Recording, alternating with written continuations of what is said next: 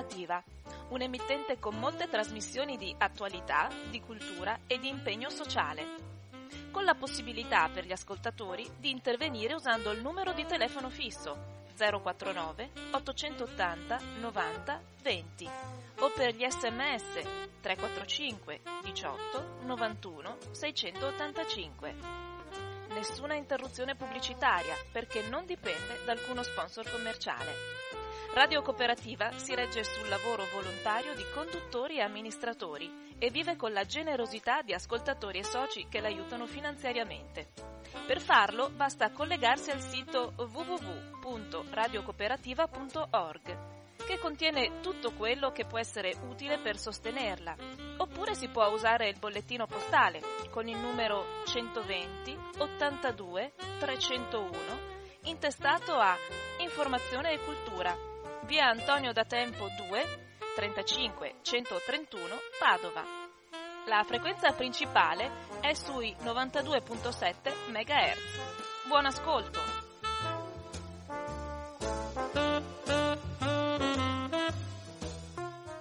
Un cordiale buongiorno a tutte le persone sintonizzate su Radio Cooperativa. Oggi, domani e spero anche dopodomani abbiamo ospiti e credo anche trasmissioni importanti. Oggi avremo una trasmissione molto importante. E in studio abbiamo uno che da sempre lavora sia quando è stato a Bruxelles, sia quando è a Venezia, sia quando si tratta di trovarsi sul territorio. Parlo di Andrea Zanoni, che è in questo momento alla Regione Veneto e che continua a operare e anche ad essere un'antenna importante anche per noi, perché viene a dire delle cose che altrimenti non si saprebbero nel modo più assoluto. L'informazione ordinaria dei quotidiani di queste cose purtroppo non porta traccia.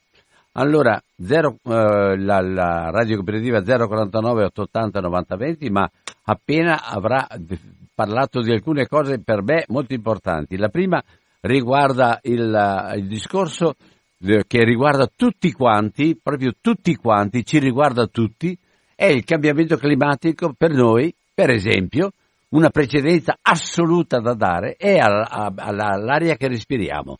Noi parliamo tanto di tante cose, parliamo di progetti, parliamo di soldi che girano, parliamo di come fare arrivare soldi eh, con le varie, varie astuzie perché il territorio abbia ad essere spremuto in modo che eh, per, per alcune persone sia una fontana di soldi, ma la realtà è un'altra. Allora, Andrea, grazie che sei qua a Radio Cooperativa, partiamo immediatamente. Grazie Albino, buongiorno a tutti gli ascoltatori. Beh, eh, la questione dei cambiamenti climatici è una emergenza planetaria, lo abbiamo visto eh, in questi giorni in particolare con quello che sta accadendo in Australia dove mai si erano registrate temperature così elevate per così lungo tempo. Sono arrivati a superare addirittura i 50 gradi, ci sono stati dei casi dove eh, c'era l'asfalto che si scioglieva e questo ha comportato una, una siccità eh, che è partita dalla primavera, si parla di mesi di novembre e dicembre e adesso continua in estate, perché lì adesso è estate, eh, tale che qualsiasi minima interferenza, qualche fulmine, mozzicone di sigaretta, poi abbiamo visto anche i piromani, eh, è come mettere eh, un fiammifero dentro un arsenale, una polveriera e quindi abbiamo una situazione drammatica che mai si era manifestata, causata appunto da questa siccità dove sono morte decine di persone e si calcola gli ultimi dati un miliardo di animali e una superficie pari all'Islanda. Quindi con delle ripercussioni ehm, negli anni che si faranno sentire parecchio perché si tratta di perdita di biodiversità, perdita di foreste e alberi che avevano un ruolo importantissimo per catturare la CO2 che è quel gas che crea l'effetto serra che quindi aumenta la temperatura del pianeta, ma anche un'emissione di, di polveri sottili che anche queste eh, aggravano il problema veramente molto considerevoli.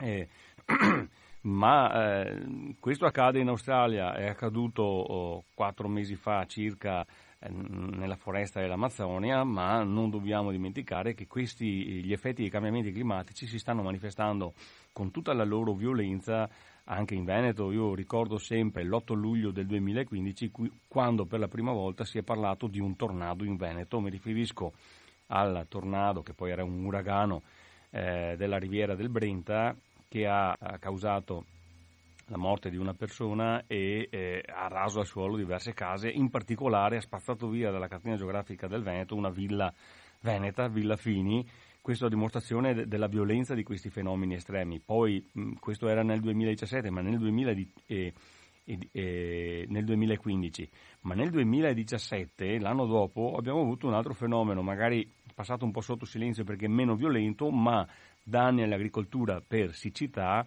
pari a un miliardo di euro di danni solo in Veneto. Quindi mh, problemi all'agricoltura eh, veramente molto molto pesanti.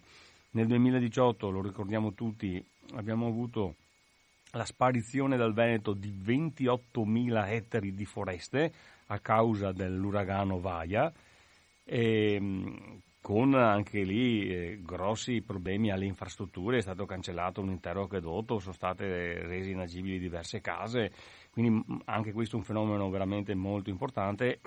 E poi abbiamo avuto la siccità eh, di fine eh, 2018 e inizio 2019 che è continuata fino a marzo dove certe coltivazioni sono state messe in ginocchio come l'asparago, le coltivazioni invernali perché non pioveva più, salvo dopo avere una primavera da aprile fino a luglio che non c'è stata, eh, vi ricorderete l'anno scorso eh, pioveva sempre, campi allagati, i contadini non riuscivano neanche a entrare nei campi, io ho diversi amici apicoltori, hanno dovuto dare da mangiare alle api questa primavera, quando invece normalmente le api in primavera raccolgono polline, nettare e producono il miele.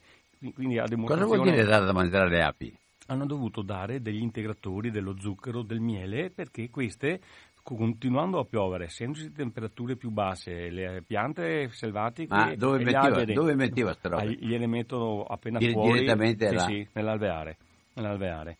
Perché altrimenti sarebbero morte di fame perché non riuscivano a uscire, non trovavano, non c'era, non c'era niente, proprio a causa di questa continua pioggia che, che, che è perdurata da, da, da, da aprile, maggio, giugno, bene o male un po' tutti ci ricordiamo perché non abbiamo avuto la primavera eh, l'anno scorso. Per poi arrivare a, um, ai fenomeni estremi, non so se vi ricordate, la, la, l'agosto dell'anno scorso ci sono stati, almeno io abito in provincia di Treviso, provincia di Vigneti e ci sono stati decine di eteri rasi al suolo di vigneti a causa di questi forti venti, forti temporali, per poi arrivare, pensate anche questo è un fenomeno dovuto ai cambiamenti climatici, eh, manifestatosi in tutto il Veneto, ma in particolare in provincia di Verona, 100 milioni di euro di danni causati dalla cimice asiatica che era già presente, però adesso col fatto che l'inverno non fa più freddo si sta riproducendo a dismisura e quindi anche quella è diventata un problema eh, che ha scatenato un altro problema perché poi è stato chiesto l'utilizzo di un pesticida particolare per poi arrivare fino al 12 novembre dell'anno scorso dove abbiamo avuto l'acqua alta estrema in laguna di Venezia. Eh, l'acqua alta a Venezia c'è sempre stata, questo va detto, però le frequenze con le quali si manifesta questo fenomeno non sono mai state come quelle che abbiamo adesso. Non c'è ricordo, non c'è misura ehm, eh, e registrazione eh, che dica che si sono manifestate con questa frequenza. Questo a, a, dimostrazione del problema. Io ricordo quella notte perché eravamo in consiglio regionale e stavamo tra l'altro votando i nostri emendamenti, gli emendamenti dell'opposizione, molti che riguardavano appunto la lotta ai cambiamenti climatici con misure precise per diminuire le emissioni in atmosfera nocive, la CO2, ma anche le polveri sottili e mi ricordo appunto la maggioranza che ce li bocciava uno dopo l'altro e, e dopo pochi minuti da questa bocciatura ha cominciato ad arrivare l'acqua un po' alla volta, un rigoletto dentro l'aula del consiglio, il rigoletto è diventato un roscelletto e alla fine il consiglio si è trasformato in un'enorme vasca da bagno perché è andato totalmente sotto acqua. Io quella sera con altri colleghi siamo andati via alle due di notte perché non si poteva neanche andare in Canal Grande perché ricordo qualcuno che era partito col motoscafo prima, cercando di scappare via prima, mh, mm, in Piazzale Roma non ha approdato, hanno dovuto girare per mezz'ora perché Piazzale Roma non c'era più, era diventato un enorme ah, un mare e non si capiva appunto dove si potesse us- scendere mettere, o, o, oppure no.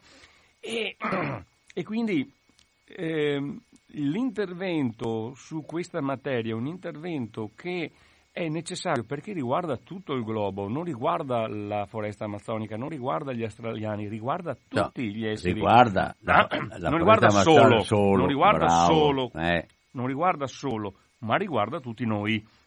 E il Veneto, tra l'altro, avendo qual è il problema del Veneto? Che si trova di fronte a un mare molto basso, che è il mare Adriatico, che quindi col caldo ha, accumula tantissima energia, tantissimo calore e quando arriva qualche ondata di aria fredda, qualche perturbazione, voi sapete che eh, questi tornado, questi uragani, questo, il vento in particolare, si nasce dall'incontro di due masse d'aria di temperatura diversa e là si scatena il fine mondo perché appunto abbiamo le città ormai asfaltate al massimo, cementificate e quindi che accumulano energia. Il mare Adriatico che è bassissimo e ricordo un altro fenomeno che c'è stato era il 30 eh, agosto ai Lidi Estensi, quindi in provincia di, di, di Ferrara. Ferrara, dove hanno raccolto, hanno, sono morte tonnellate e tonnellate di pesci in spiaggia. Io ho un video che è una roba spaventosa, veramente, cose mai registrate prima. Hanno fatto le analisi, l'ARPA dell'Emilia Romagna non era acqua inquinata, ma semplicemente ha asfissia per calore, troppo caldo. Questo fenomeno è un fenomeno che va di pari passo con un altro che è causato sempre da, da, dalle emissioni delle attività umane, che è quello delle polveri sottili. Fenomeno che riguarda, non è un fenomeno, un problema solo ambientale, ma soprattutto sanitario, tant'è vero che c'è una direttiva sulla qualità dell'aria, la direttiva aria, che prevede determinati limiti a tutela della salubrità e salute dell'uomo, salubrità dell'ambiente e della salute dell'uomo. Limiti che mai come in questo periodo sono stati eh, superati per così lungo tempo. Cioè eh, è da ormai fine eh, anno, fine dicembre, ad oggi, che eh, a causa anche del fatto che non c'è stata siccità e non piove, che abbiamo eh, una registrazione di eh, mi, microparticelle, si chiamano PM10 o PM2,5, sarebbe il polviscolo. Esatto, eh, che persistono. ma queste, eh, come... No, ma fai, fai, ti, ti, schiarisci per far, far sentire che non, no, no, che non sono, ti buono sono, per te. no, no, per tutti purtroppo, magari, no, veramente con un'esplosione di bronchiti, di malattie respiratorie. C'è stato un pediatra che è intervenuto, ha detto un bambino su quattro soffre di bronchite a causa di, di questo inquinamento. Adesso pen, eh, da oggi eh, scatta il, il, cosiddetto la fascia rossa, l'allarme rosso e terranno bloccate anche l'Euro 4 diesel, ma eh, è un rincorrere a misure eh, che, che, in sostanza fanno solletico questo problema. Un problema, guardate, che la stessa agenzia europea per l'ambiente ci dice essere un problema veramente di portate eh, sanitarie gravissime perché eh, ogni anno attribuisce le morti premature a causa dell'inquinamento da polveri sottili, proprio in applicazione e monitoraggio della direttiva sulla qualità dell'aria. E accade che dall'ultimo rapporto scientifico, eh, l'Agenzia Europea per l'Ambiente è un organo governativo, eh, ha stabilito che ha assegnato all'Italia praticamente quasi 90.000 morti a causa dello smog dei quali 60.600 a causa appunto delle polveri sottili. Questo, oh, se poi andiamo a vedere in Italia dove ci sono questi eh, decessi, morti premature, eh, ci accorgiamo che sono principalmente in pianura padana, perché noi siamo veramente sfortunati, perché basta muoversi di una o due regioni in là, il fenomeno non c'è più. Qui abbiamo una confermazione eh, particolare dove eh, l'inquinamento ristagna e quindi dove le attenzioni dovrebbero essere superiori delle altre aree. E alla fine ci troviamo con eh, questo fenomeno, io vi ho detto le morti premature, ma eh, potete solo immaginare gli ammalati invece, le malattie causate da questo fenomeno. Anche qui noi abbiamo presentato numerosi emendamenti in Consiglio per abbattere queste polveri sottili, quindi incentivare eh, l'utilizzo di auto elettriche con le colonnine, di incentivare la rottamazione delle vecchie stufe utilizzando nuove stufe con più giri di fumo, quindi molto meno inquinanti. eh, dando degli incentivi per rottamare le auto, ma mm, rottamare le auto, soprattutto quelle vecchie, bisogna dare dei, dei buoni incentivi, nel senso che molti, eh, ma soprattutto quelli che hanno le auto vecchie e le più inquinanti, non hanno possibilità di cambiarla, non hanno soldi, quindi la regione dovrebbe puntare lì, non perché poi cosa succede? Dà magari 3, 4, 5 mila euro a chi si prende l'auto ibrida o l'auto elettrica.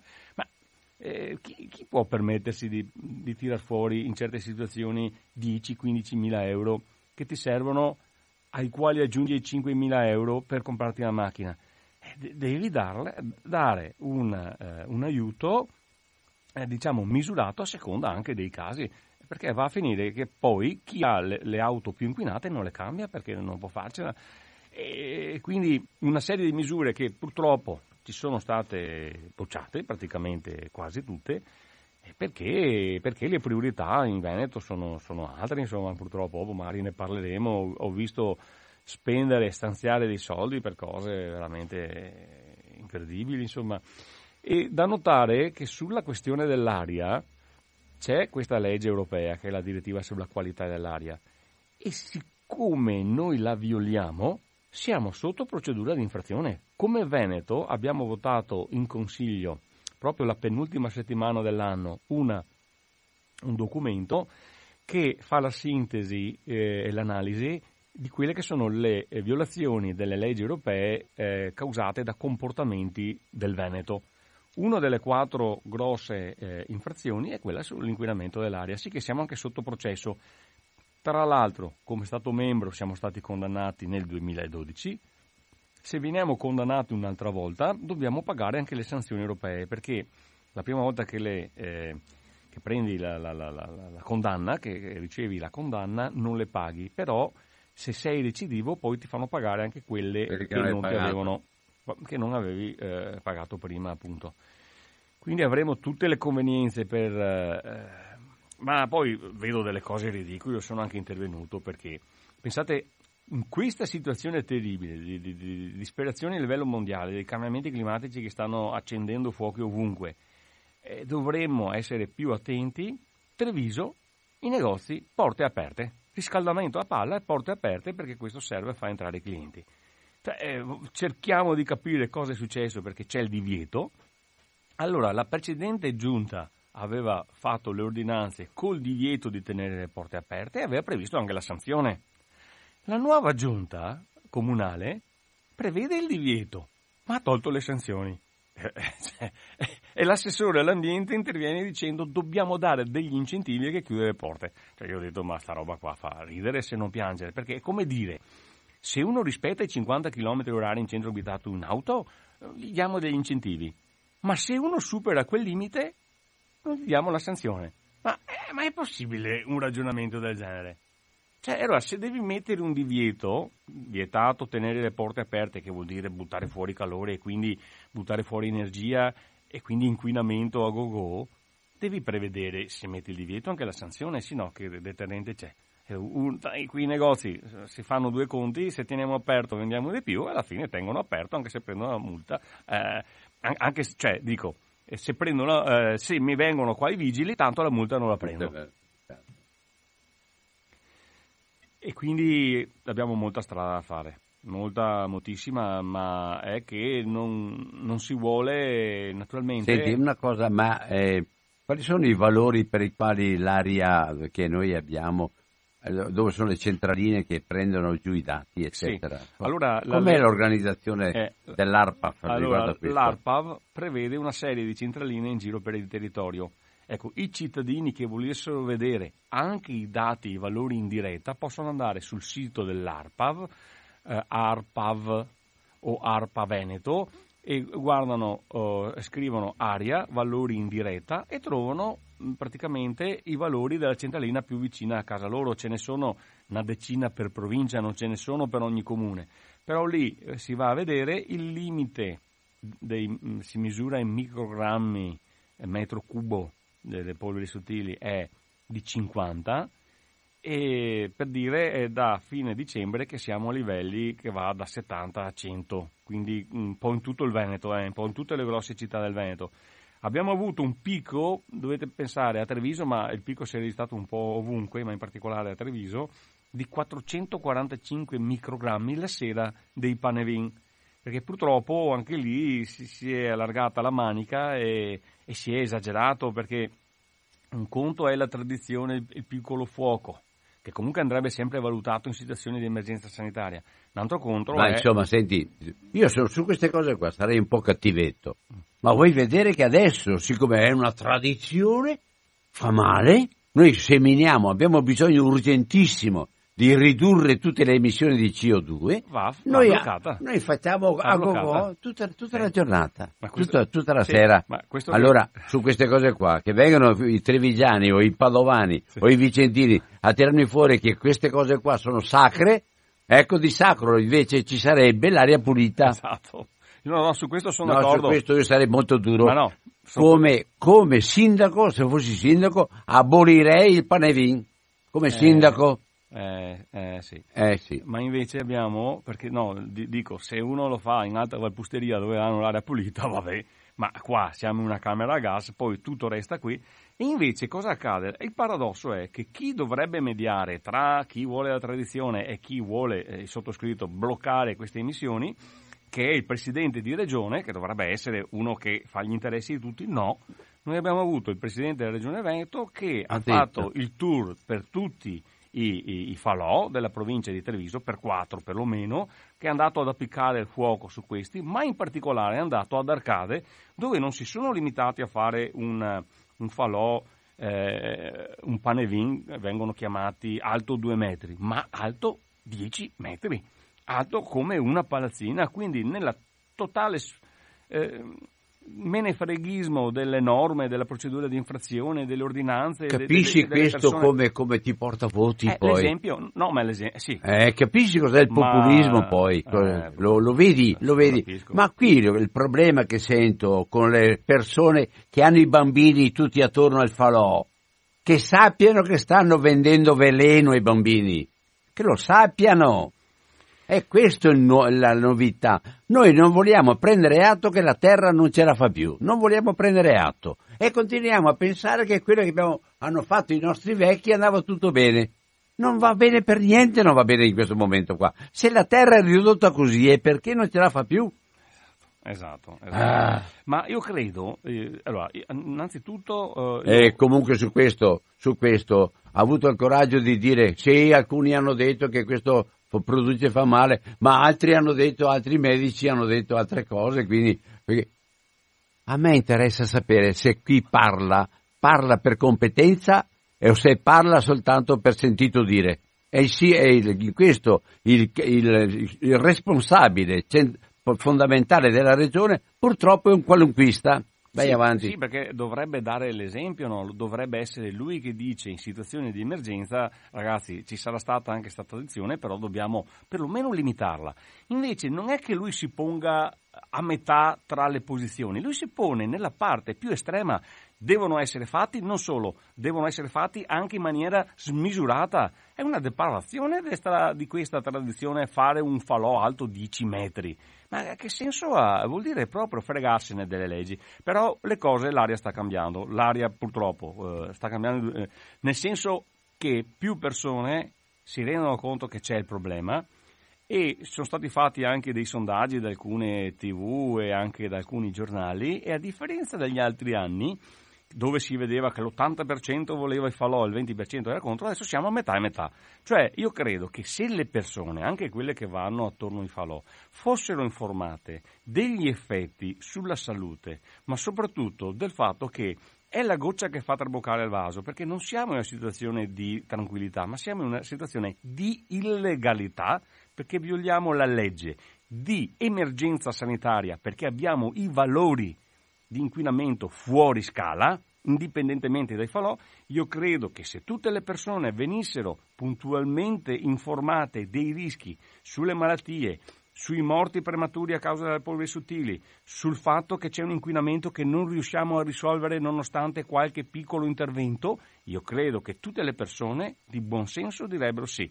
Ragazzi, quest'anno facciamo come ha fatto un quartiere di eh, Castelfranco che ha detto basta, non facciamo più falò, loro facevano sempre falò, non lo facciamo più, oppure come l'amministrazione comunale di Tiene che ha detto, boh, stavolta facciamo un falò con le luci che assomiglia al fuoco, eh, ci ragioniamo tutti, eh, facciamo musica, beviamo vin brûlé, ma in una situazione del genere non inquiniamo perché siamo già messi molto male. Questo dovrebbe fare eh, il buon padre di famiglia, informare i cittadini e responsabilizzarli, invece no, si minimizza, anzi si indica come estremista quello che non vuole farli, non ti dico quanti critiche ho preso io, eh, perché io ho fatto anche dei post su Facebook, eccetera, c'è chi capisce, ma c'è anche proprio chi è intollerante, è una tradizione, nel nome della tradizione, guai, ma è una sera solo, ma è una sera solo, ma non lo so, se tu prendi un pugno, eh, lo prendi per una sera solo, eh, fa male anche se è una sera solo, eh. cioè veramente mm, il problema è che manca l'esempio dall'alto dovremmo avere l'esempio, il buon esempio da chi ci governa, da chi ci amministra. Invece, invece siamo a questo livello. Il tour, non so quanto avranno corso in giro per questi quattro comuni a provincia di Treviso per arrivare puntuali a dar fuoco a tutti quanti questi falò, fa Zaia fa il tour dei falò e appicca il fuoco anche a quello che è il massimo, il massimo simbolo dell'illegalità in Veneto, bruciare una pila di legna alta 10 metri quando abbiamo tutti i valori fuori, quando siamo fuori legge. Io per questo l'anno scorso, a gennaio, ho fatto un esposto alla Commissione europea, purtroppo i tempi sono lunghissimi, dove faccio presente che, a parte il piano dell'aria del Veneto che non funziona, ma faccio presente anche che appunto eh, chi dovrebbe garantire la tutela della salute dei cittadini e il rispetto della legge è il primo, il primo che la viola. Il primo che la viola. Mannaggia, eh, che purtroppo abbiamo un sistema che, che non funziona, ma eh, di fronte a queste cose qua, eh, se ci fosse qualche intervento forte da parte delle autorità che dovrebbero tutelarci, eh, anche nei confronti di chi non ci tutela, non sarebbe male. Allora, ehm, secondo, il secondo punto su cui volevi un po' eh, aggiornarci quest'oggi, mi pare che abbiamo messo come primo punto questo cambiamento climatico. Ti ringrazio perché hai fatto non una sintesi, ma hai fatto un giro in cui hai messo in evidenza tutti i vari punti per i quali abbiamo problemi con il Veneto. La seconda cosa che mi pare sia importante oggi sul Mose c'è più niente da dire. Sì. Ecco, ecco, volevo per finire sul discorso sì. sui cambiamenti climatici, che come gruppo consigliare, io mh, l'ho seguita in prima persona questa uh, cosa, uh, abbiamo dato un incarico a 28 docenti dell'Università di Padova, del gruppo Levi Cases, perché abbiamo detto vogliamo fare qualcosa, dobbiamo dare un contributo, una risposta, si può fare qualcosa in Veneto. E questi ci hanno fatto un bellissimo lavoro, uno studio che si può trovare anche in internet e qualsiasi se lo può anche scaricare, su www.veneto100% Che cos'è? È arrivare entro il 2050 a un Veneto 100% a fonti rinnovabili. Le fonti rinnovabili che poi abbiamo visto da questa lunga analisi, le più usate dovrebbero essere il fotovoltaico, che sono quelle che hanno meno i cosiddetti effetti collaterali, potrebbero portarci con degli investimenti entro il 2050 ad essere una regione che non inquina più che funziona solo a fonti rinnovabili, perché sappiamo che le, eh, le fonti rinnovabili appunto hanno la, la qualità, la, il pregio di non emettere né polveri sottili né CO2 che eh, surriscalda il clima. Ecco, questo voglio dire per chiudere. Poi, per quanto riguarda il Mose, allora abbiamo oh, sentito tutti che eh, la questione Mose è tornata di estrema attualità dopo gli eventi del 12 la novembre. Vi ricordate, io ho ancora in mente le immagini di, di alcuni personaggi eh, del Presidente di Regione e, e, e, e, di Salvini che sembravano di essere in un set da film con gli stivaloni che si mettevano in posa con l'acqua alta, no? Eh, per dire, ma eh, e allora lì è venuto fuori, io facevo le elementari, noi non c'entriamo niente. Allora, eh, siccome io la questione del Mose l'ho seguita ancora da diversi anni, ancora prima che entrassi in politica, per dire, sono andato a riprendermi alcuni documenti e eh, due cose che credo sia giusto dire anche perché non si può fare scaricabarile, sono sempre stati gli altri e mai assumersi le responsabilità quando hai un impianto del genere che è nella tua città capoluogo di regione, tra l'altro. Allora, sono successe delle cose che tra l'altro sono state eh, riportate nei documenti, io le ho trovate in un grosso fascicolo eh, che è eh, un documento della magistratura con la quale chiede l'autorizzazione a procedere all'arresto di eh, Galan. Bene, in questo documento ci sono riportati due fatti che sono, secondo me sono molto importanti. Eh, una delibera della giunta regionale. Le delibere della giunta regionale appunto sono degli atti eh, amministrativi, era del 7 febbraio del 2006, dove praticamente la presidenza della commissione VIA, che è la commissione di valutazione di impatto ambientale della regione Veneto, veniva tolta al settore ambiente della regione Veneto e assegnata al settore infrastrutture, che era retto dall'assessore Chiso all'epoca. Quindi tolgo un, una cosa che funziona e viene comandata dall'ambiente e la porto eh, sotto le infrastrutture. Sappiamo che le divisioni delle cariche e delle materie in qualsiasi organismo vengono fatte proprio per evitare conflitti di interessi, in modo che ognuno porta avanti la sua, perché bene o male spesso capita che vanno anche in conflitto, perché sicuramente le infrastrutture non vorrebbero le rogne dell'impatto ambientale. Ecco perché vengono divise. Qui addirittura viene tolta dal settore ambiente e viene portata sotto le infrastrutture. Cosa? La presidenza della Commissione della valutazione impatto ambientale violando tra l'altro una legge regionale, la 10 del 99, che chiaramente prevedeva l'attribuzione di, della presidenza della valutazione di impatto ambientale all'ambiente. Bene, questa delibera è stata approvata quando eh, Zaia era vicepresidente della giunta regionale del Veneto. Quindi no che lui del Mose non sa niente, ne ha sentito parlare quando era alle elementari. Ecco, lui ha fatto anche, votato ed era anche presente perché sono andato a vedermi anche i verbali ed era presente. L'altra cosa, ancora più grave a mio avviso, è che è stato estromesso l'ISPRA, eh, l'ISPRA che cos'è? È un'agenzia governativa che tutela l'ambiente ed è sotto il Ministero dell'Ambiente. Lei, questa ISPRA, controllava i lavori del Mose sulla tutta, rispetto di una direttiva che è la direttiva Habitat. Bene, Cosa è successo? Con una delibera, e qua siamo a tempi più recenti, del 21 gennaio 2013, la numero 33, la Regione ha tolto i controlli all'ISPRA ed è subentrata lei nei controlli, cioè ha esauturato l'ISPRA.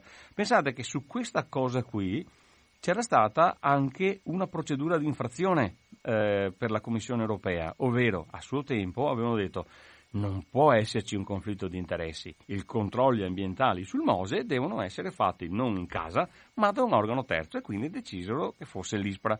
Fatalità, dopo alcuni anni tolgono il potere all'ISPRA di fare questi controlli ambientali e si li portano a casa. Questa è la Regione Veneto. Bene, chi ha approvato questa delibera? Questa delibera è stata approvata quando Zaia era presidente della giunta regionale del Veneto. Ma Due fatti sicuramente gravi.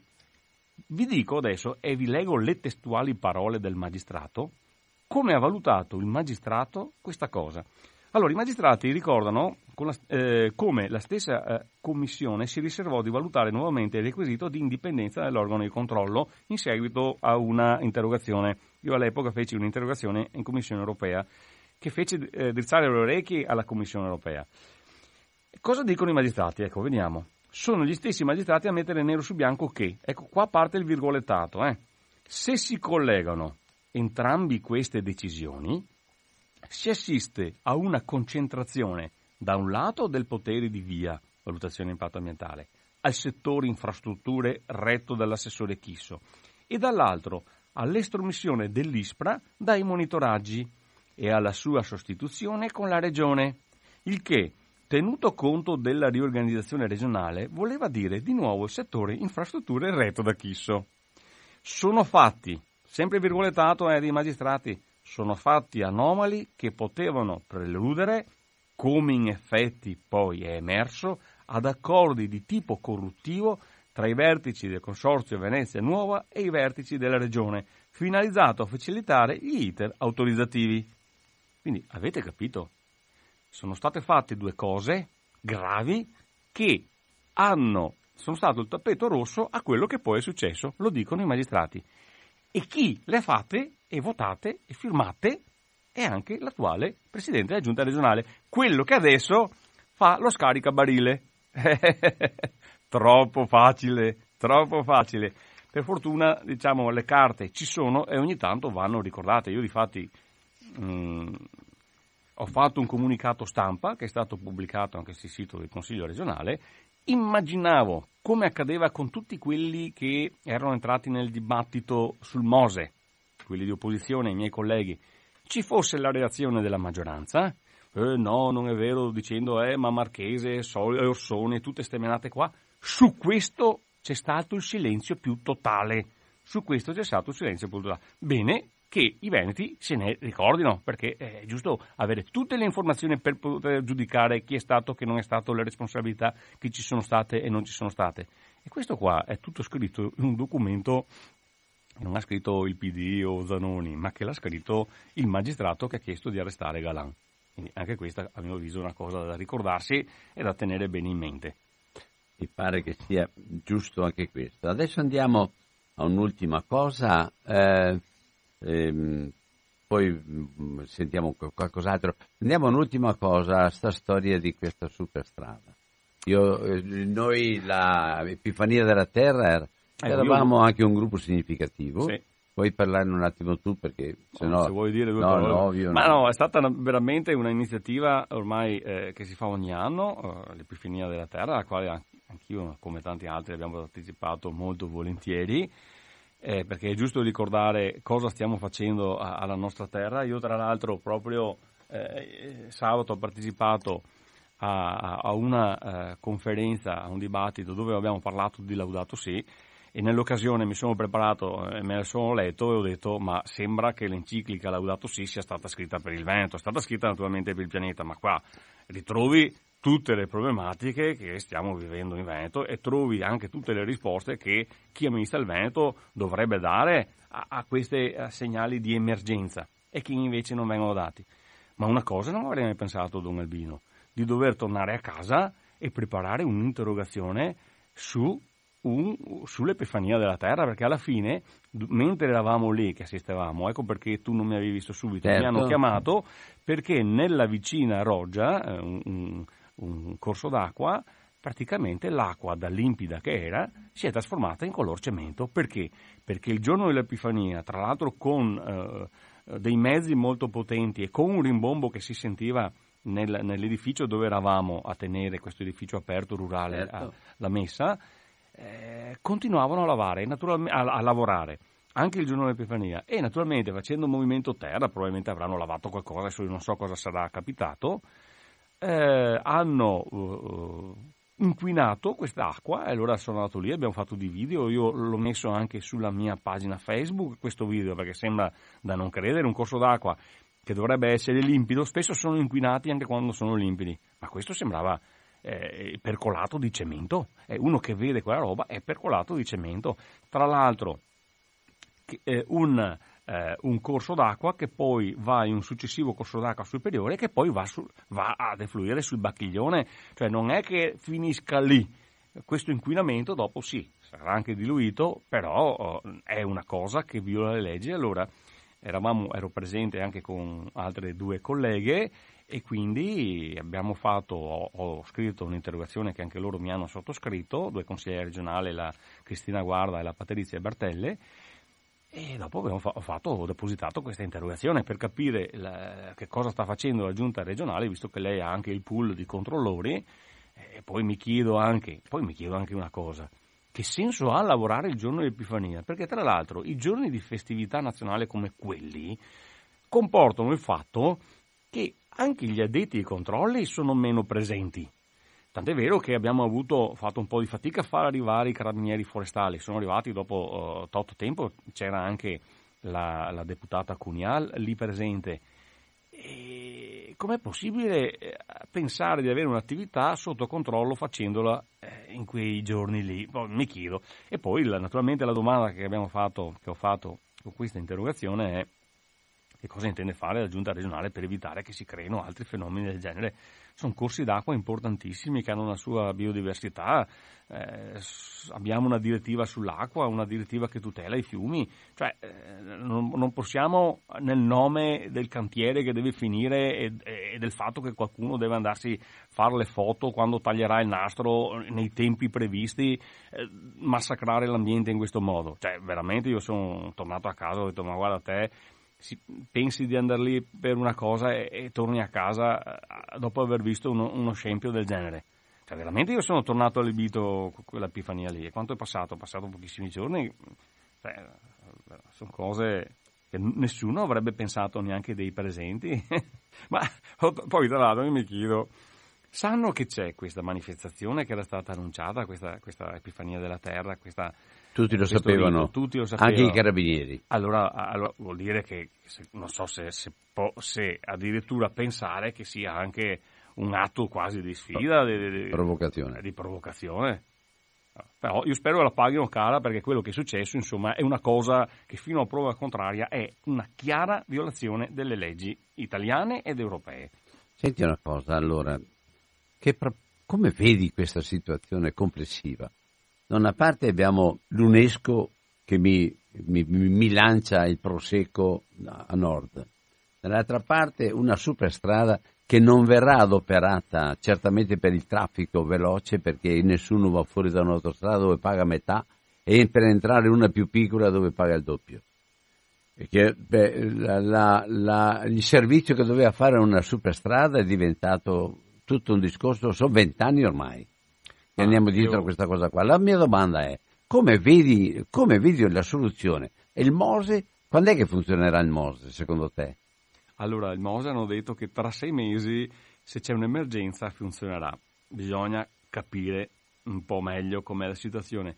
Io ho sentito delle cose eh, terribili che sono state dette, non in osteria, neanche sui giornali, ma nell'aula del Consiglio regionale e le ha dette l'assessore alla protezione civile ha detto una roba che mi ha... Chi è? La, la, Bottacin. E ha detto che il fatto che il Mose non funzioni è una questione tecnica, che non funzioni. Perché? Con le, con le, alte maree, specifichiamo, con quelle molto alte, con quell'alta marea, eh, 1,68 m, 69 cm della notte del 12 novembre, non funziona, ha detto lui, perché Pellestrina, che è questa lunga isola che c'è, che separa la, la, la, la laguna dal mare, mm. e dove di fianco abbiamo le bocche di porto con questi cassoni gialli de, del Mose che si alzano, ha una quota inferiore alla quota dell'acqua alta. Sicché potrai anche alzare il Mose, ma hai 9 km di isola che viene superata dal mare. Questo è quello che ci ha detto. Eh, io ne ho parlato anche con altri, ci sono dei punti interrogativi, ma se è così, il Mose vuol dire che funziona per le basse, per le basse perché se è troppo alta eh, arriva che va sotto. Ma io, non, io ho visto, ho sentito, ho letto degli studi, CNR parla di diversi centimetri di innalzamento dell'Adriatico nei prossimi 20-30 anni poi c'è un fenomeno di subsidenza che non si è fermato, ovvero che il terreno cede, sta andando più giù, quindi un po' più giù il terreno, un po' più su l'acqua. Io ho paura veramente che io, cioè, è molto verosimile che il Mose non funzioni e che il destino di Venezia non può essere affrontato col Mose o solo col Mose. Per quanto riguarda il resto, cioè la pedemontana, l'UNESCO, io credo che come sta accadendo sul Mose, perché tanti cominciano, io ho visto, c'è molta difficoltà eh, da parte delle autorità, perché quando ti dicono che per manutenzionare un'opera devi spendere eh, dagli 80 ai 100 milioni di euro l'anno, 80-100 milioni di euro l'anno, già da lì capisci ma chi è questo irresponsabile che ha creato un mostro mangiasoldi del genere? Con, con, una tecnica dove tutto è sommerso dove tutto si incrosta, dove tutto eh, deperisce nel tempo, abbiamo già grossi problemi tecnici. Come si, l'opinione pubblica si sta rendendo conto di gravi errori, penso dovrà, prima o dopo arriverà anche alla conclusione che anche la pedemontana è stato un errore me- enorme un errore eh, enorme che ha causato gravissimi impatti ambientali, mm, ha portato via 850 ettari di territorio agricolo dove si facevano sì la prodotti a chilometro zero, i nostri prodotti, ma ha creato una situazione di, eh, creerà una situazione di eh, dissesto economico probabilmente che mai il Veneto ha vissuto prima perché eh, c'è da ricordare che in questa legislatura Zai ha portato la novità di aver modificato il project financing facendo in modo tale che alla, al privato che ha fatto questa strada gli si dà una quota fissa per 39 anni, cioè la regione si fa garante e dà questo canone, mentre è il, il pubblico, cioè la regione, che incasserà i pedaggi, che è il contrario dello spirito del project financing che dice eh, questo, un, facciamo un grande progetto, lo paga il privato e poi il privato si porta a casa i soldi un po' alla volta col pedaggio, nel caso sia una strada, col pedaggio autostradale. Qui invece è stato ribaltato il tutto, al privato garantiamo una entrata fissa annuale per 39 anni e, sarà il pubblico che mh, rischierà, perché il rischio di impresa è sulle entrate, eh, tutto dipende dal flusso di traffico, ma se andiamo a vedere cosa è successo alla Brebbe Mi, all'altra grande superstrada della vicina Lombardia, Brescia, eh, Bergamo, eh, esatto, eh, è in rosso. Quindi qui eh, i Veneti dovrebbero fare solo o sperare che ci sia un grande flusso di traffico di auto, tra, tra l'altro be- bella roba, no, eh, di auto e di mezzi che circolano in quella zona lì, perché altrimenti eh, cosa succede? La regione incassi i pedaggi, supponiamo che siano inferiori a quello stabilito, dovrebbero eh, passare almeno 27.000 veicoli al giorno per arrivare alla pari, se saranno meno, tutti i soldi che eh, servono per dare alla, alla, al privato li dobbiamo aggiungere noi. E naturalmente dove vengono fatti i tagli? vengono fatti sociale, quello che è un po' già accaduto sempre per la pedemontana perché a un certo punto il privato non trovava finanziamento e quindi è intervenuto lo Stato con 614 milioni di euro e la Regione Veneto con 300 milioni di euro. E quando noi eh, parlavamo della Zaia Tax, perché avrebbe messo una tassa per questi 300 milioni. Alla fine la tassa non l'ha messa, quindi tra l'altro era una tassa sui redditi alti, non avendo poi messo la tassa, cosa è successo? Eh, hanno dovuto fare dei tagli. E dove li hanno fatti? Qual è la fetta principale dell'uscita del bilancio della Regione Veneto? La sanità. Li hanno fatti sulla sanità in particolare sul sociosanitario, cioè sull'assistenza. Eh, su, io l'ho visto sui non autosufficienti in particolare, io sto seguendo, abbiamo seguito dei casi, ma un po' tutti i consiglieri di minoranza si ritrovano con drammi umani, mamme che devono licenziarsi perché magari hanno la figlia disabile e la devono seguire, portare a scuola eh, e quindi se tu hai delle ore di sostegno. Penso ci sono categorie di votanti che hanno avuto, come associazioni particolari, hanno avuto dei premi non piccoli e che hanno usato a, a, a proprio vantaggio senza sì, nessun rapporto sì. con gli altri. Qui però mi, mi, mi aggancio sul fatto che tu hai fatto anche una interpellanza specifica per quanto riguarda la superstrada con la moria di, di uccelli notturni che, che attraversavano ah, le cose, sì, ne hai già parlato no, qua un attimo, ma no, vorrei che tu collegassi perché abbiamo a che fare con eh, uccelli e sì, associazioni venatorie allora, e cose di questo genere. Viviamo in una, in una, situazione dove l'avifauna sta scomparendo. Io penso che tutti, fin dall'infanzia, siamo vissuti d'inverno, d'estate, in primavera col sottofondo del chip chop dei passeri, per dire. Anzi, andava a gnari. Eh, esatto. E adesso pa- sono spariti anche i passeri, che sì, erano l'animale, spariti, l'uccello spariti. più frequente. Allora, ci mettono le barriere della pedemontana trasparenti, con antirumore e non mettono gli adesivi anti-ostacolo, sicché siamo andati avanti con, per un anno con denunce, associazioni di tutela ambientale, la LIPU, il WWF, Legambiente, l'OIPA, l'EMPA, manifestazioni perché continuano, a morire, sbattevano contro le, i vetri perché gli uccelli non vedono, vedono riflesso, pensano sia cielo, pensano siano alberi, ton, è una roba in, incredibile.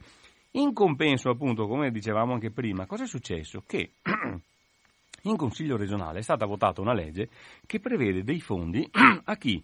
Alle associazioni venatorie per contrastare il bracconaggio. È berlato questo? Eh sì, l'idea arriva da lì.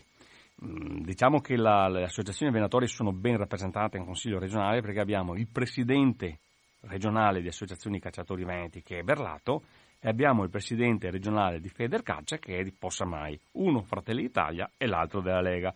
Bene, portano in consiglio questa legge e vengono stanziati praticamente quasi un milione di euro in tre anni.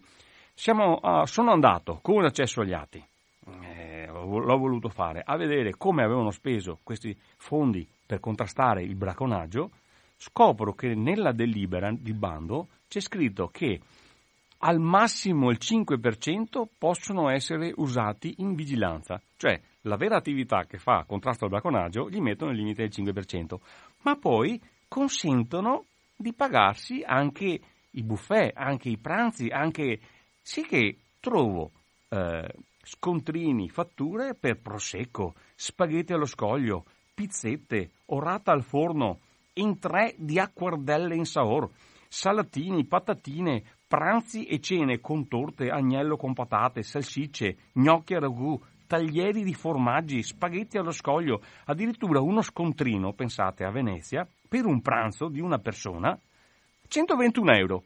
Cioè, roba allucinante, fondi dei cittadini. Allora, mi tagli il socio sanitario, io guardate, sto seguendo un caso di una signora che è praticamente eh, è una ragazza madre, ha una bimba, lei eh, fa la donna delle pulizie in pratica e eh, ogni anno il comune gli dava un piccolo assegno, un piccolo aiuto. Sono andato a vedermi il bando, è un bando del novembre 2019 della Regione Veneto, per le famiglie monoparentali, naturalmente con, con l'ISEE basse, con persone che non hanno niente in pratica, eh, arri- ci sono 2000 eh, rotte domande, danno i soldi solo alle prime 1100. Perché? Perché hanno stabilito 1.100.000 euro di eh, di fondi. Posso dirti... Questa signora resta fuori. Posso dirti un monoparentale dove il marito se n'è andato perché non sopportava la situazione con tre figli con problemi sanitari notevoli. La proposta è di dare in tre comunità diverse i figli. La madre non ha, non ha un, un, cespite così grosso perché non ha un lavoro che le permette questo qua perché il lavoro aveva il marito il marito se ne va, lei, l'assistente sociale, le dice quella, il Tribunale del Veneto, e questa qua si trova con tre bambini. Che io, senti, ne parliamo direttamente, eh, personalmente, perché non c'è solo un figlio, ce ne ha tre, tre. nella situazione e quale che hai detto tu adesso. Sì, però per dire a chi ha ricevuto dei soldi, eh, ne ha ricevuti 1000, gli hanno dato 1000 euro a testa, non è che abbia, cioè sono 80 euro al mese, non è che sia la soluzione, però era già qualcosina. Ma in questo caso proprio niente, perché ave, non avendo finanziato tutti i 2000 e, e rotti casi, ma solo i 1100, sono rimasti senza niente. Dopo scopri che danno un milione di euro alle associazioni venatorie per contrastare il braconaggio, che poi lo contrastano con feste e festine a carico del contribuente. E spaghetti allo scoglio. E spaghetti allo scoglio. Eh. Questo è quello che è emerso. Ma se non sono io che fa l'accesso agli atti, sta roba qua passa sotto silenzio, non ne parla nessuno.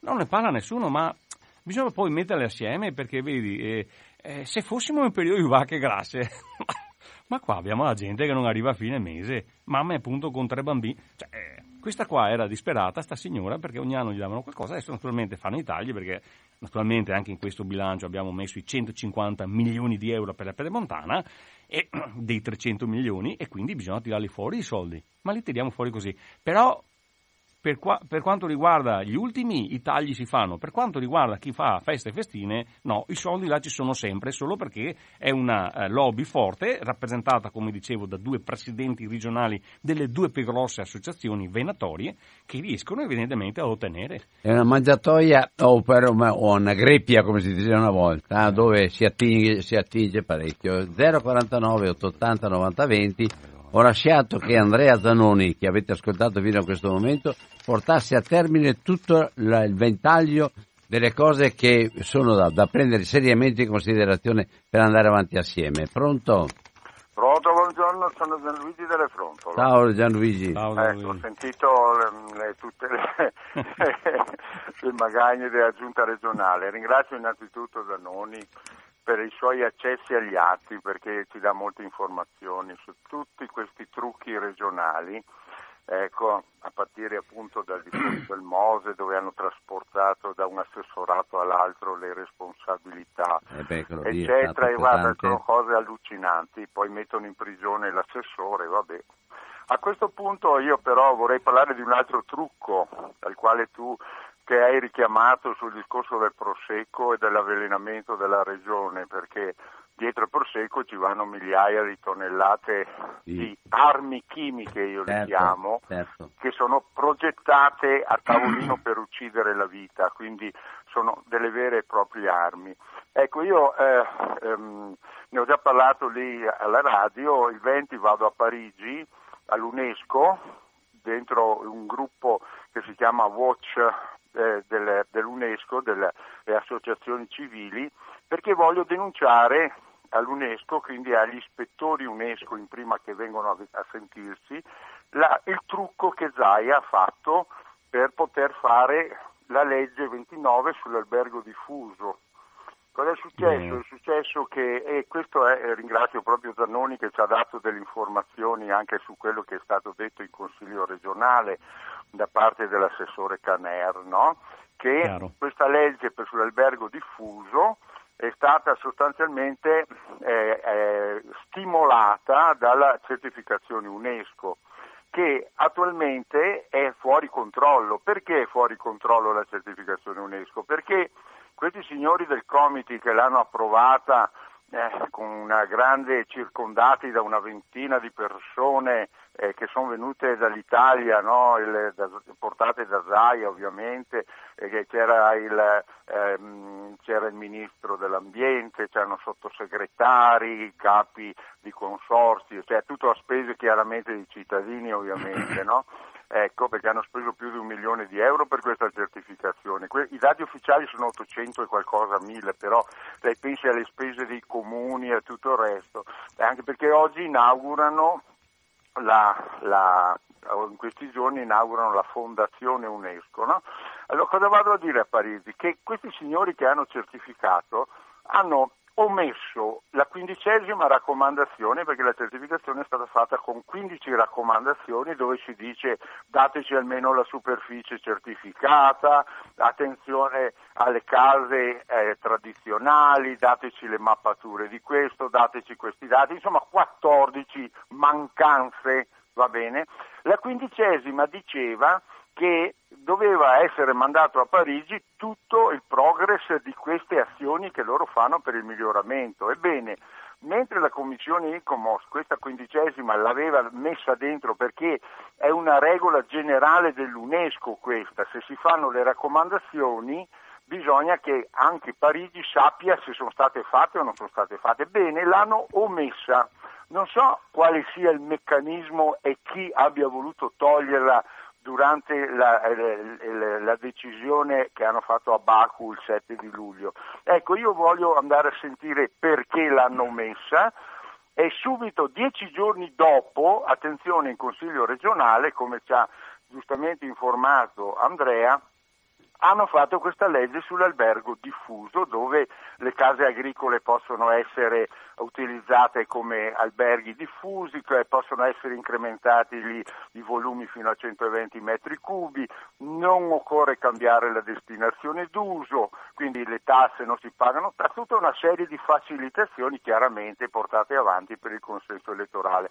Ma quello che è peggio e che ehm, bisogna mettere in evidenza è che la, la- la Giunta si è riservata la decisione di, di- di definire quali sono i comuni che avranno questo tipo di benefici. Quindi addirittura hanno fatto una legge sotto condizione, è una specie di ricatto eh, praticamente di conflitti di interesse perché eh, loro decideranno quali comuni vanno bene, quali comuni eh, gli fa più comodo decidere che possono usufruire di questi vantaggi. Ecco, ecco, questo lo andrò a dire e poi io chiedo appunto che vengano reintegrata la quindicesima la raccomandazione e che mandino le informazioni a tutte le E, associazioni. se- e ultima cosa, che qualcuno vada a controllare, perché non è venuto nessuno.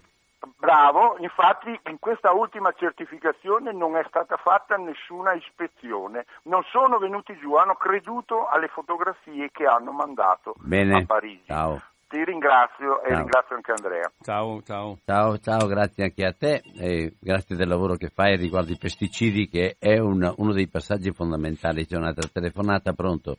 Eh, pronto, buongiorno, sono Enrichi. Enrichi, buona giornata. Buongiorno, io non, non buongiorno. saluto il suo ospite e lo ringrazio per le informazioni. Io non entro nello specifico perché non ho nessuna competenza, però volevo così esporre un concetto, cioè l'uomo continua a inquinare anche perché è, in genere si comporta in maniera molto superficiale. Dicevi, ma la Terra è grande, cioè, l'uomo è tanto piccolo rispetto alla Terra, no? Ma sì, ma è grande, ma cosa sarà, ma cosa vuoi che sia? Non guardano più in là dei pochi chilometri quadrati su cui hanno la loro impronta, no? E pensano che tutto il resto sia enorme. Voglio solo ricordare una cosa, che se tu prendi il ponte della libertà, è il tratto fino a Mestre, da Venezia, e lo metti in verticale e sali su, quando arrivi alla fine non respiri nemmeno. Questo è lo strato atmosferico che noi stiamo inquinando, 8 chilometri. Tu vai a 8.000 metri, solo persone molto allenate, eccetera, riescono a respirare. E vai a 40 sotto zero. Non lo pensano ci sono dei veleni di cui possono bastare alcuni milligrammi per uccidere una persona. Cioè non è che serva poi molto per inquinare, per distruggere. Per... Noi viviamo in uno straterello di atmosfera microscopico. Il, la gran parte dell'acqua è inutilizzabile perché è salata, Perciò l'acqua che serve per le coltivazioni, per noi, è quella pochissima acqua dolce che c'è, che è una minima percentuale dell'acqua che c'è sulla terra. La gente pensa che i mari, i mari, i mari non c'entrano niente, non puoi usarli assolutamente né per, né per coltivare né tantomeno per bere. Eh, meno di non fare impianti di dissalazione, vabbè, ma sono piccole cose. E perciò l'uomo bisognerebbe che fosse eh, batto sempre sulla solita cosa, lo so che mi attiro, deve essere acculturato, deve essere acculturato.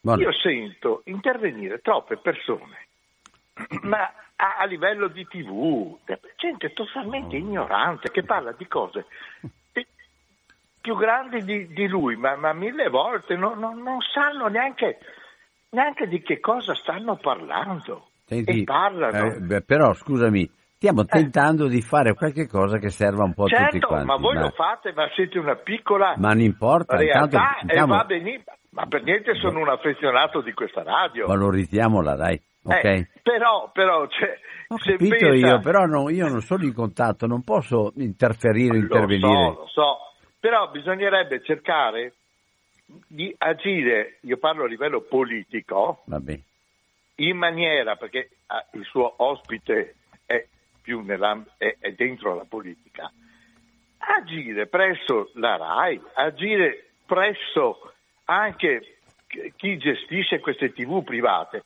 che, che comincino a dire meno cavolate, perché è una cosa spaventosa quello che si sente.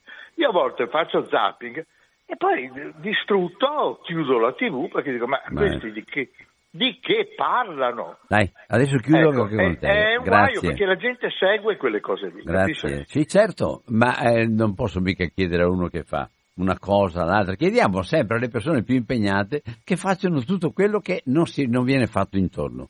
È impossibile, adesso è qua quest'oggi, io voglio valorizzare al massimo il fatto che mi porta notizie che altrove non sento.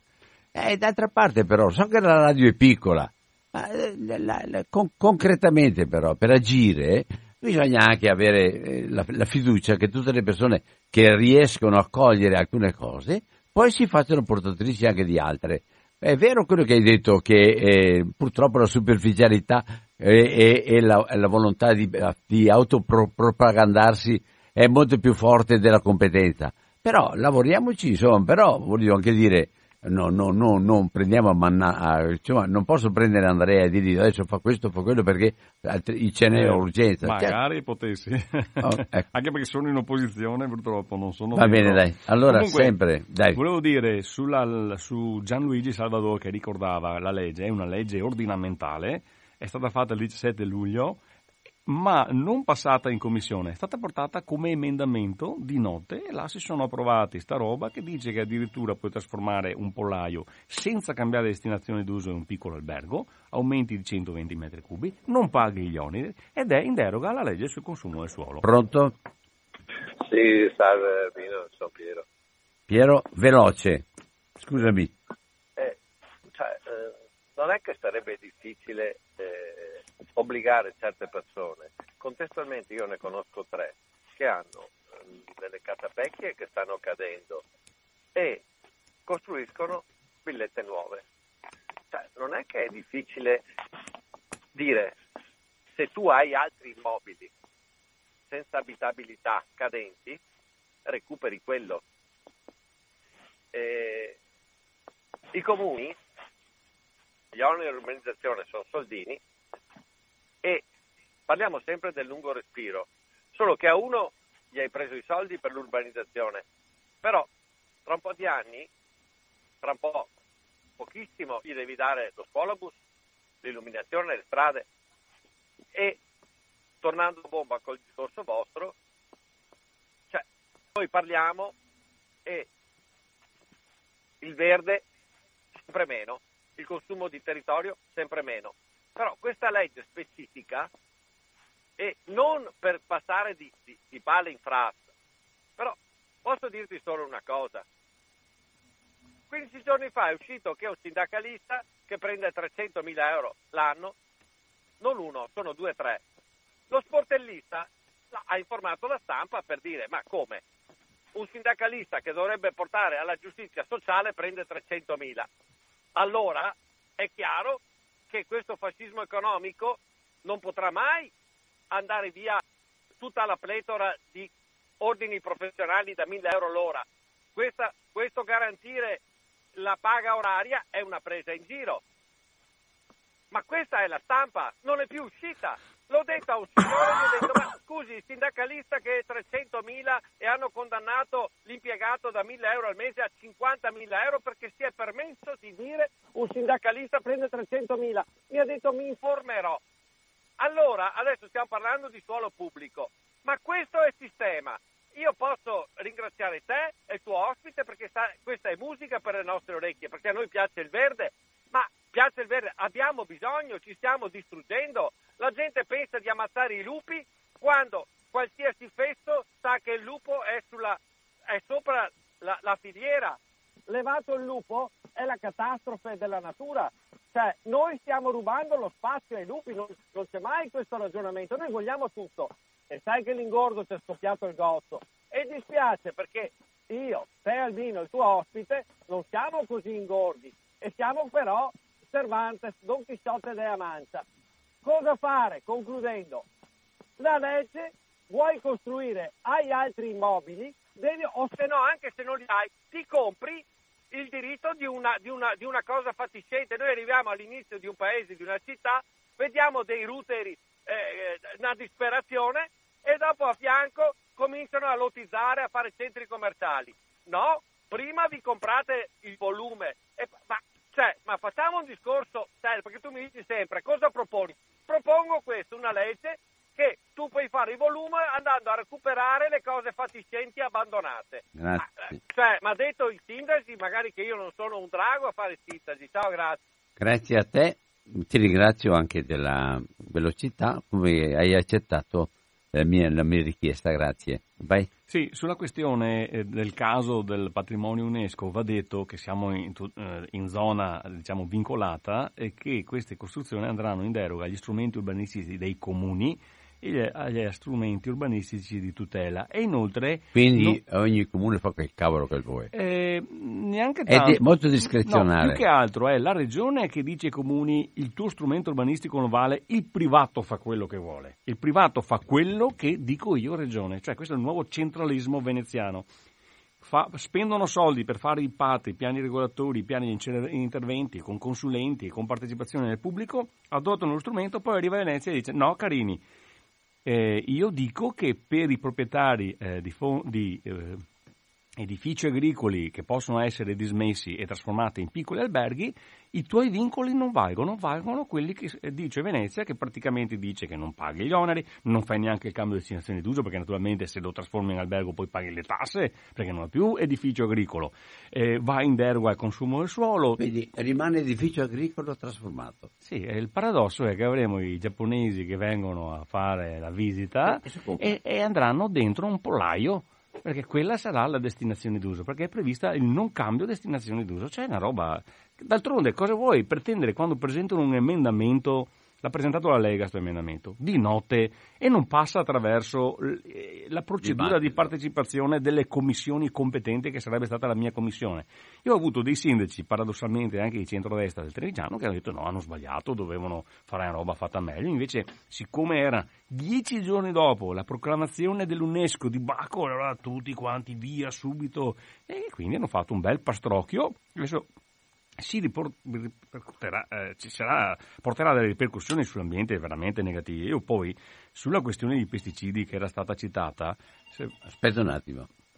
Pronto? Pronto? Pronto? Sì. Eh, buongiorno, sono Dario di Mezzo. Dario, buona giornata. Buongiorno. Eh, senta una cosa, noi abbiamo già parlato di questo, ma io a volte insisto perché non riesco proprio a farmi...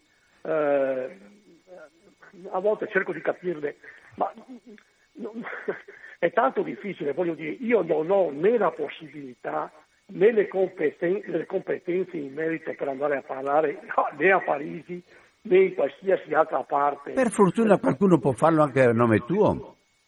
Sì, eh, la, la, eh, sento, ma, la, sento, male, Don Albino. No, no, eh, mi senti molto bene. Per fortuna io, qualcuno io, lo fa anche a nome mio.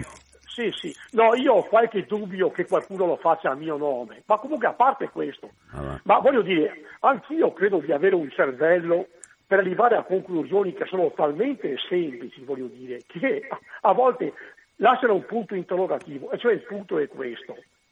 Cioè, se il nostro, se parliamo di Zaia, ma chi, chi, chi ha contribuito, sta, sta eh, eh, così, rovinando il territorio nel quale vive, se ci sono tutte queste eh, anomalie, la logica risposta dovrebbe essere che la gente gli si rivolta contro. A lei risulta che siano così le cose? Cioè, eh, parlando anche di, di sanità veneta, non c'è una barba di giornalista che sia andato a vedere, stante le cose come sono, se mai una volta il Losaia o chi per esso, i parenti, gli amici degli amici, abbia mai fatto una lista d'attesa in un ospedale per avere un'operazione, una visita, eccetera, eccetera. Cioè, nessuno... Ma il discorso è, è, è molto più semplice. Se lui ha violentato il territorio così come si dice aver fatto, la logica vorrebbe che la gente quantomeno gli girasse le spalle, a voi risulta che siano così, ripeto, vi ringrazio. Grazie anche a te. Eh, vuoi rispondere poi una sì, breve no, volevo dare due io. dati perché noi non diciamo il male assoluto, ci basiamo sui numeri, io mi baso molto sui numeri. Ad esempio, per quanto riguarda i pesticidi, eh, mi sono fatto dare i dati della provincia di Treviso, siamo passati a 3.300 tonnellate del 2012 a 4.600 tonnellate, l'ultimo dato disponibile, del 2018, con un incremento del più 29% dal 2012 al 2018 di pesticidi, quando invece si parla di sostenibilità, tutela dell'ambiente, tutte queste paroloni qua. E invece la chimica, la chimica quella peggiore, sta aumentando sempre di più. Ma questo è dovuto, naturalmente i produttori di chimica saranno contentissimi, ma è dovuto a una politica, un'altra, che è in mano alla regione, che è questa la monocultura del prosecco. Guardate, nel, sempre nel Trevigiano, nel 2010 avevamo 27.800 ettari. Nel 2018, ultimo dato disponibile, dopo 9 anni, 40.300 ettari. Un incremento del più 32% dal 2010-2018. Come vedete, gli incrementi dei pesticidi vanno di pari passo con la monocultura del prosecco. Allora, non è che ce l'abbiamo col Presidente della Regione perché ha, massacrato il territorio. Ce l'abbiamo col Presidente della Regione perché le sue politiche ci hanno portato a questi livelli. Per dire un'altra cosa, questo è il grosso imbroglio ai veneti, quelli che naturalmente non si informano. Il consumo del suolo. Se uno eh, è della parte del Presidente Zaia e della Lega, ti dirà ma la Regione Veneto ha fatto la legge, prima regione d'Italia, contro il consumo del suolo tre anni fa. Se poi vado a vedere invece i dati ufficiali, vi parlo sempre di numeri, non i dati che dà un giornalista o uno di un partito o dell'altro, ma i dati dell'ISBRA, questa agenzia governativa, vediamo che tra il 2017 e il 2018 c'è stato un incremento del 12,4% del consumo di suolo, pari a 923 ettari in più di suolo consumato. Prima regione in Italia per consumo del suolo.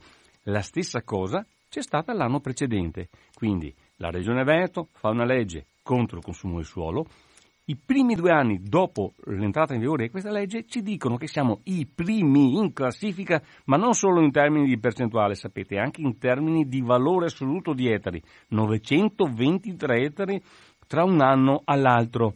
Ecco quello che noi rimproveriamo, perché questa amministrazione, questo presidente, a mio avviso, io lo dico tranquillamente, è un venditore di fumo, ma è anche bravo a venderlo, perché come diceva eh, l'ascoltatore adesso, ci dovrebbe essere la ribellione, eh, ad esempio sulla questione della sanità, e invece no, perché? Perché è bravo, sa vendere, sa vendere fumo il problema è che i veneti sono stati abituati, sono dei bravi compratori di fumo, perché se tutti questi dati, i numeri ci dicono che stiamo andando avanti verso una situazione terribile e non c'è una reazione, vuol dire che si bevono tutto quello che gli viene raccontato. Guardate, io sto seguendo anche un'altra cosa, ne è stata parlata, citata, eh, sfiorata, che è la questione della tutela della biodiversità, dell'ambiente. In Veneto c'è un rapporto che è eh, Veneto Sostenibile, fatto dalla, eh, dagli uffici di statistica relativamente ai 17 obiettivi dell'Agenda 2030 dell'ONU. L'ONU ha fatto 17 diversi obiettivi per ogni Stato del mondo sui quali ci dobbiamo allineare e raggiungere per eh, dare un minimo di decenza, di qualità della vita, di tutela della vita, de, dell'ambiente, della, de, dei cittadini in questo, in questo, loro, in questo nostro paese, regione e quant'altro. I dati per quanto riguarda la regione Veneto, confrontati con quelli medi italiani, ci vedono abbastanza in linea su tutti i 17 obiettivi, tranne uno, l'ambiente. Vita sulla Terra, l'obiettivo numero 15. Siamo oltre metà strada rispetto all'obiettivo da raggiungere. Quindi tutti gli indici, tutti i numeri ci dicono che siamo la pecora nera d'Italia sul consumo del suolo, ma anche sulla tutela della biodiversità. E nonostante questo non c'è, non c'è una politica di rimedio che vada a tutelare i cittadini, perché poi eh, viviamo strettamente collegati con l'ambiente, adottata da questa amministrazione. Mi pare sia Tacito che dice vulgus vult DCP, che vuol dire la gente ha voglia di essere imbrogliata. Rimane un problema però Dario, non è soltanto il dato che vuoi tu che dice del, del cammino del, della popolazione e della, e della possibilità di fare le cose tu hai soltanto il dato elettorale in mano, che è anche quello che è significativo, certamente significativo. C'è un problema però. A me non, non finisce mai il compito di continuare a lavorare perché dal desiderio di essere imbrogliati perché mi torna conto, perché faccio i conti di altre cose che non tengo presenti perché quelle che servono per tutti quanti a me non interessano, poi interessano le mie soltanto il, il, fatto di accettare le mode presenti e andare avanti con quelle, di essere imbrogliati bellamente e poi ci si accorge, ma io credevo, io credevo, io pensavo. E io però, a me rimane il compito sempre, se ci sono delle cose serie, di avere il coraggio di dirle anche se perdo, di avere la forza di resistere anche se non, non, trovo, non trovo spazi più di tanto, e rimane sempre comunque la fiducia che prima o dopo le cose giuste sotterranee in forma carsica, ma le cose giuste da qualche parte vengono fuori.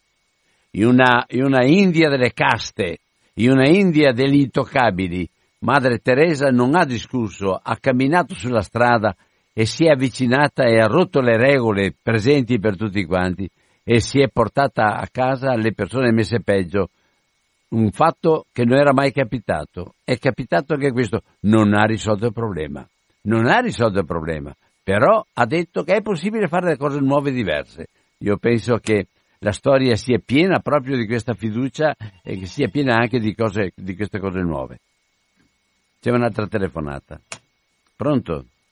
Ah, pronto. Eh, ciao Albino, eh, sono Marco da Marghera, saluto Andrea Zanoni. Marco, eh, fammi presto perché dobbiamo chiudere. Sì, ciao, sì, so, ciao, soltanto un tema voglio affrontare.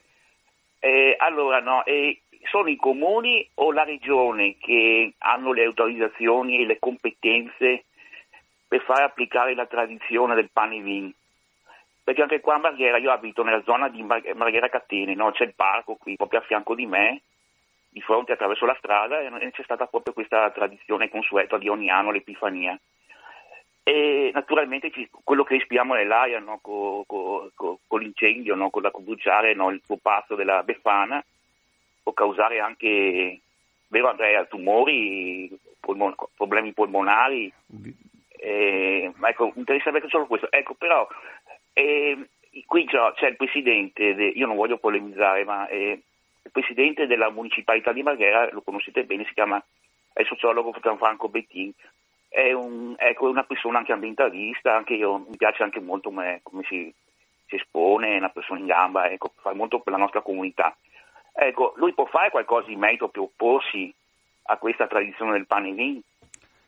Oppure ha le mani legate? Perché allora. questo che mi non torna, ecco, una persona buona, buona. che ha fatto tante battaglie ambientaliste. Ecco. Grazie, ciao. Grazie, ciao. buongiorno. Arrivederci. Allora, eh, c'è uno strumento principale che è una norma regionale che è il piano dell'aria. Se il piano dell'aria non vieta e, e, e invece concede ai comuni di attuare deroghe come queste, eh, allora possiamo dire che è già la norma regionale che non va bene. Secondo, sono i sindaci dei comuni, eh, dei comuni con più di 35.000 abitanti che hanno eh, partecipato a un tavolo interregionale che hanno facoltà di fare delle ordinanze. Però ogni comune le fa a modo suo. Nel caso di Venezia eh, Bettin mm, riesce a far poco perché chi fa l'ordinanza è il sindaco, che tra l'altro è di un'altra parte politica.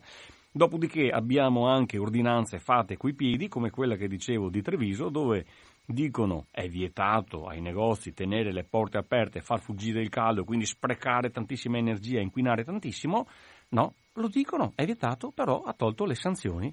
quindi Capite? Quindi eh, si potrebbe fare molto, il fatto è che non c'è un'assunzione di responsabilità. Io volevo, volevo leggere un piccolo passaggio, se posso, di Laudato eh, Si. Tranquillo, tranquillo. Eh, Laudato Si, l'enciclica del Papa, al punto 182, perché torna utile. La previsione dell'impatto ambientale delle iniziative imprenditoriali e dei progetti richiede processi politici trasparenti e sottoposti al dialogo mentre la corruzione, che nasconde il vero impatto ambientale di un progetto in cambio di favori, spesso porta ad accordi ambigui che sfuggono al dovere di informare e a un dibattito approfondito.